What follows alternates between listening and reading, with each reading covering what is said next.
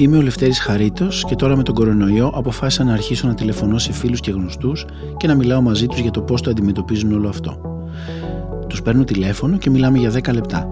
Όχι παραπάνω και όχι λιγότερο. Ένα podcast για το πώς βιώνουμε την καραντίνα. Έχουμε περάσει τόσα. Και αυτό θα περάσει. Security doors sealed. Sector retains in quarantine. Κυρία Ευθυμίου, καλησπέρα. Καλησπέρα σας. Τι κάνετε? Δόξα τω Θεώ, μια χαρά. Να σας ρωτήσω κάτι. Είσαστε ένας ιστορικός που πολλές φορές έχει αναφερθεί και σε, και σε πολύ μεγάλα ιστορικά γεγονότα ε, θανάτων, ειδικά θρησκευτικά, και πολύ αίμα. Και ήθελα να σας ρωτήσω πώς σας φαίνεται ο κορονοϊός και αν είναι πόλεμος όπως λένε ή αν το βλέπετε εσείς αλλιώς. Κοιτάξτε, δεν μπορεί να το δει κανείς αλλιώς, γιατί κάθε επιδρομή ασθένειας που έχει ζήσει η ανθρωπότητα και μάλιστα σε τέτοια κλίμακα είναι ένα μεγάλο καταλυτικό γεγονός. Δεν μπορείς να το δεις αποστασιοποιημένα και, και ψύχρεμα, γιατί σε αφορά, διότι μπορεί και σένα να σε ακουμπήσει. Μην βλέπετε που εμείς εδώ έχουμε μια πολύ επιτυχημένη διαχείριση, όπως αποδείχθηκε, και στην πραγματικότητα ο φόβος μας είναι μικρότερος. Αν ήμασταν στην Ιταλία ή στην Ισπανία θα είχαμε ένα πολύ μεγάλο φόβο, και εσείς και εγώ, για το τι πρόκειται να γίνει. Ε, οι, οι μεγάλες επιδημίες επηρέασαν βαθύτατα την ιστορία της ανθρωπότητας και άλλαξαν ε, πολλές ισορροπίες και πορεία των πραγμάτων.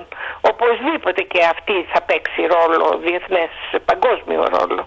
Όντως θα, θα το θυμόμαστε, ας πούμε, σε διακόσια χρόνια από τώρα, θα γράψει ιστορία. Βεβαίως, βεβαίως. Έχετε πει πολλά για τον ελληνικό λαό, σε πολλά συμφωνώ μαζί σας με τα λόγια σας. Από την άλλη, έχουμε καταφέρει, δηλαδή μιλάω για την ασυνέπεια, για το δίθεν, για διάφορα τέτοια έτσι που κατηγορούμε και εμείς πολύ συχνά τους εαυτούς μας. Παρ' όλα αυτά δεν νομίζω ότι αυτό έχει συμβεί αυτή τη φορά στην ασθένεια. Πράγματι, αυτή τη φορά οι Έλληνες αντιδράσαμε με σοβαρότητα και υπευθυνότητα. Και νομίζω ότι παίζει μεγάλο ρόλο το γεγονός ότι οι κυβερνώντες έδειξαν αποφασιστικότητα και πυγμή, κάτι το οποίο δεν μας συμβαίνει γενικώς, διότι οι κυβερνώντες μας έχουν συνηθίσει εδώ και μεγάλο διάστημα να είναι λαϊκιστές, δηλαδή να κάνουν ό,τι χαϊδεύει τα αυτιά των ανθρώπων. Είχαμε και μια πολύ μεγάλη τύχη ότι δίπλα μας η Ιταλία πέθαινε. Θέλω να πω ότι αν μας είχαν συμβεί σε εμάς πρώτα τα γεγονότα, πρώτους σε εμάς τα γεγονότα, δεν θα είχαμε την ίδια εξέλιξη καθόλου. Δεν θα είχαμε ακολουθήσει δηλαδή πειθαρχημένα τις οδηγίες, διότι δεν θα είχαμε τρομάξει. Γίναμε σοβαροί και υπεύθυνοι, και αυτό είναι πολύ σπουδαίο. Είναι πολύ σπουδαίο, συμφωνώ μαζί σας. Η δικιά σας καραντίνα πώς εξελίσσεται? Κοιτάξτε να δείτε, εγώ στα εξήντα πέντε μου χρόνια και ζώντας μια ζωή τρομερά έντονη καθημερινά με εκατοντάδες φοιτητές που διδάσκω και άλλους εκατοντάδες ανθρώπους που διδάσκω τα βράδια και κινούμενοι σε όλη την Ελλάδα, ανακάλυψα στα εξήντα πέντε μου ότι γεννήθηκα για καραντίνα και ότι είναι ένα μαγικό πράγμα το να είμαι κλεισμένη στο σπίτι μου και να μην βγαίνω από αυτό, διότι κάνω ε, ό,τι ήρεμο και όμορφο αγαπώ, δηλαδή και κοιμάμαι και δουλεύω και διαβάζω και γράφω. Ε, έχω και το προνόμιο η δουλειά μου να είναι καθιστική του γραφείου, οπότε μπορώ να την κάνω και μάλιστα να την κάνω και πολύ καλά, γιατί είμαι και απερίσπαστη, ενώ σε καθημερινή βάση περισπώμαι από πολλά. Εάν έλειπε δηλαδή το κακό που είναι από πίσω, η ασθένεια, που αυτό είναι πολύ βαρύ, οπότε είναι σχεδόν βλασφημία να πει κανείς ε, ότι το περνά καλά, ε, όμως η αλήθεια είναι ότι το περνώ πολύ καλά μέσα στο σπίτι μου. Μόνοι μέσα στο σπίτι μου. Διδάσκεται με όλα αυτά τα καινούργια συστήματα που όλοι με κάποιο τρόπο έχουμε συνδεθεί. Διδάσκω ε, στους φοιτητές μου και το μεταπτυχιακό σεμινάριο και το προπτυχιακό, και ε, έχουμε τις επαφές μας οι συνάδελφοι διαδικτυακά ε, για τις ευθύνες που έχουμε στο Πανεπιστήμιο.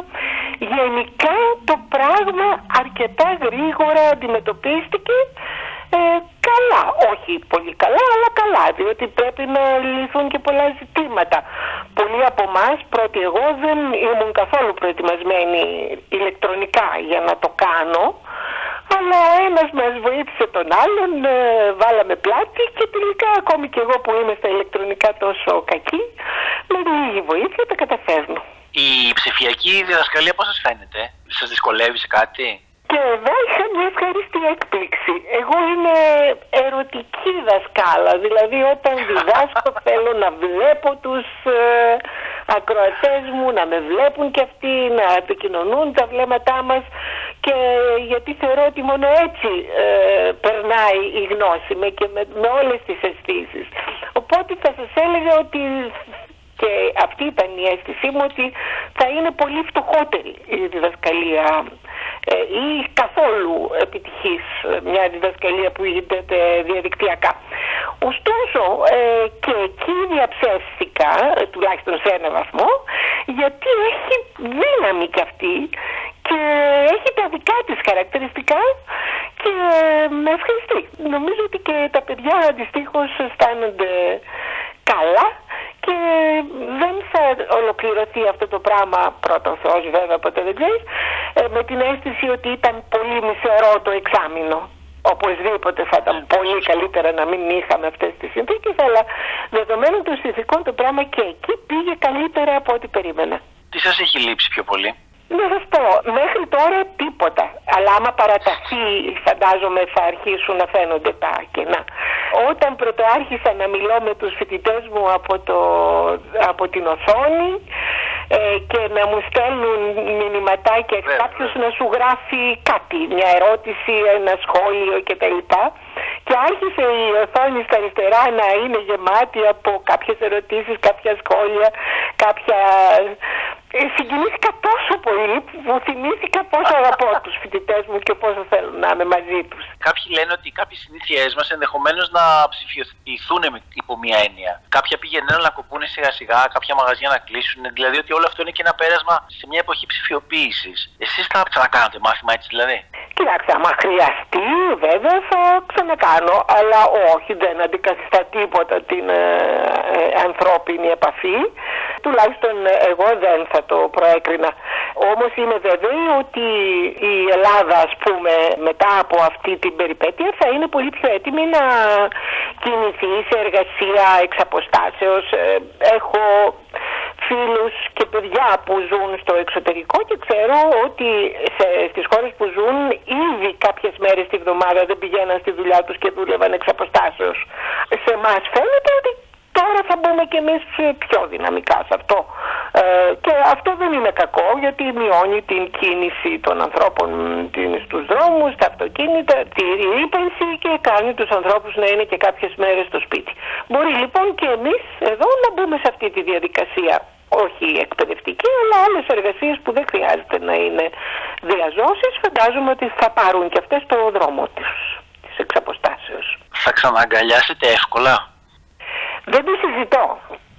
Ναι. Και αδειμονώ, αδειμονώ να βήξω και να φταρνιστώ μπροστά σε φίλο και να βήξει και να φταρνιστεί μπροστά σε μένα. Το θεωρώ ότι θα είναι τι να πω. Όχι μόνο να μιλήσουμε και να χαρούμε ο ένας με τον άλλον.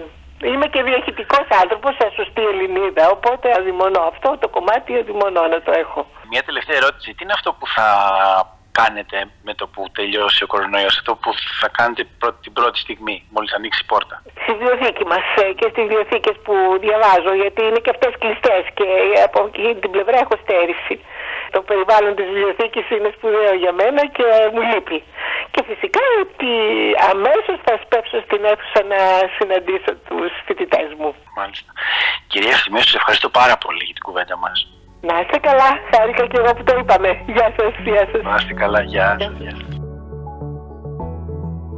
Είμαι ο Λευτέρης Χαρίτος και αυτό ήταν το podcast «Η Καραντίνα». Ο καλύτερος τρόπος να με ακούτε είναι από το κινητό σας και είναι πολύ απλό. Μπείτε στο Play Store και κατεβάστε οποιαδήποτε δωρεάν εφαρμογή για podcast. Podcast Addict, Pocket Casts, Spotify.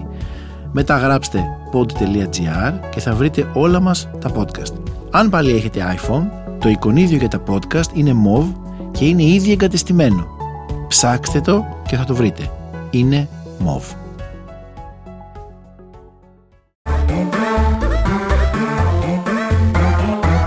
pod.gr. Το καλό να ακούγεται.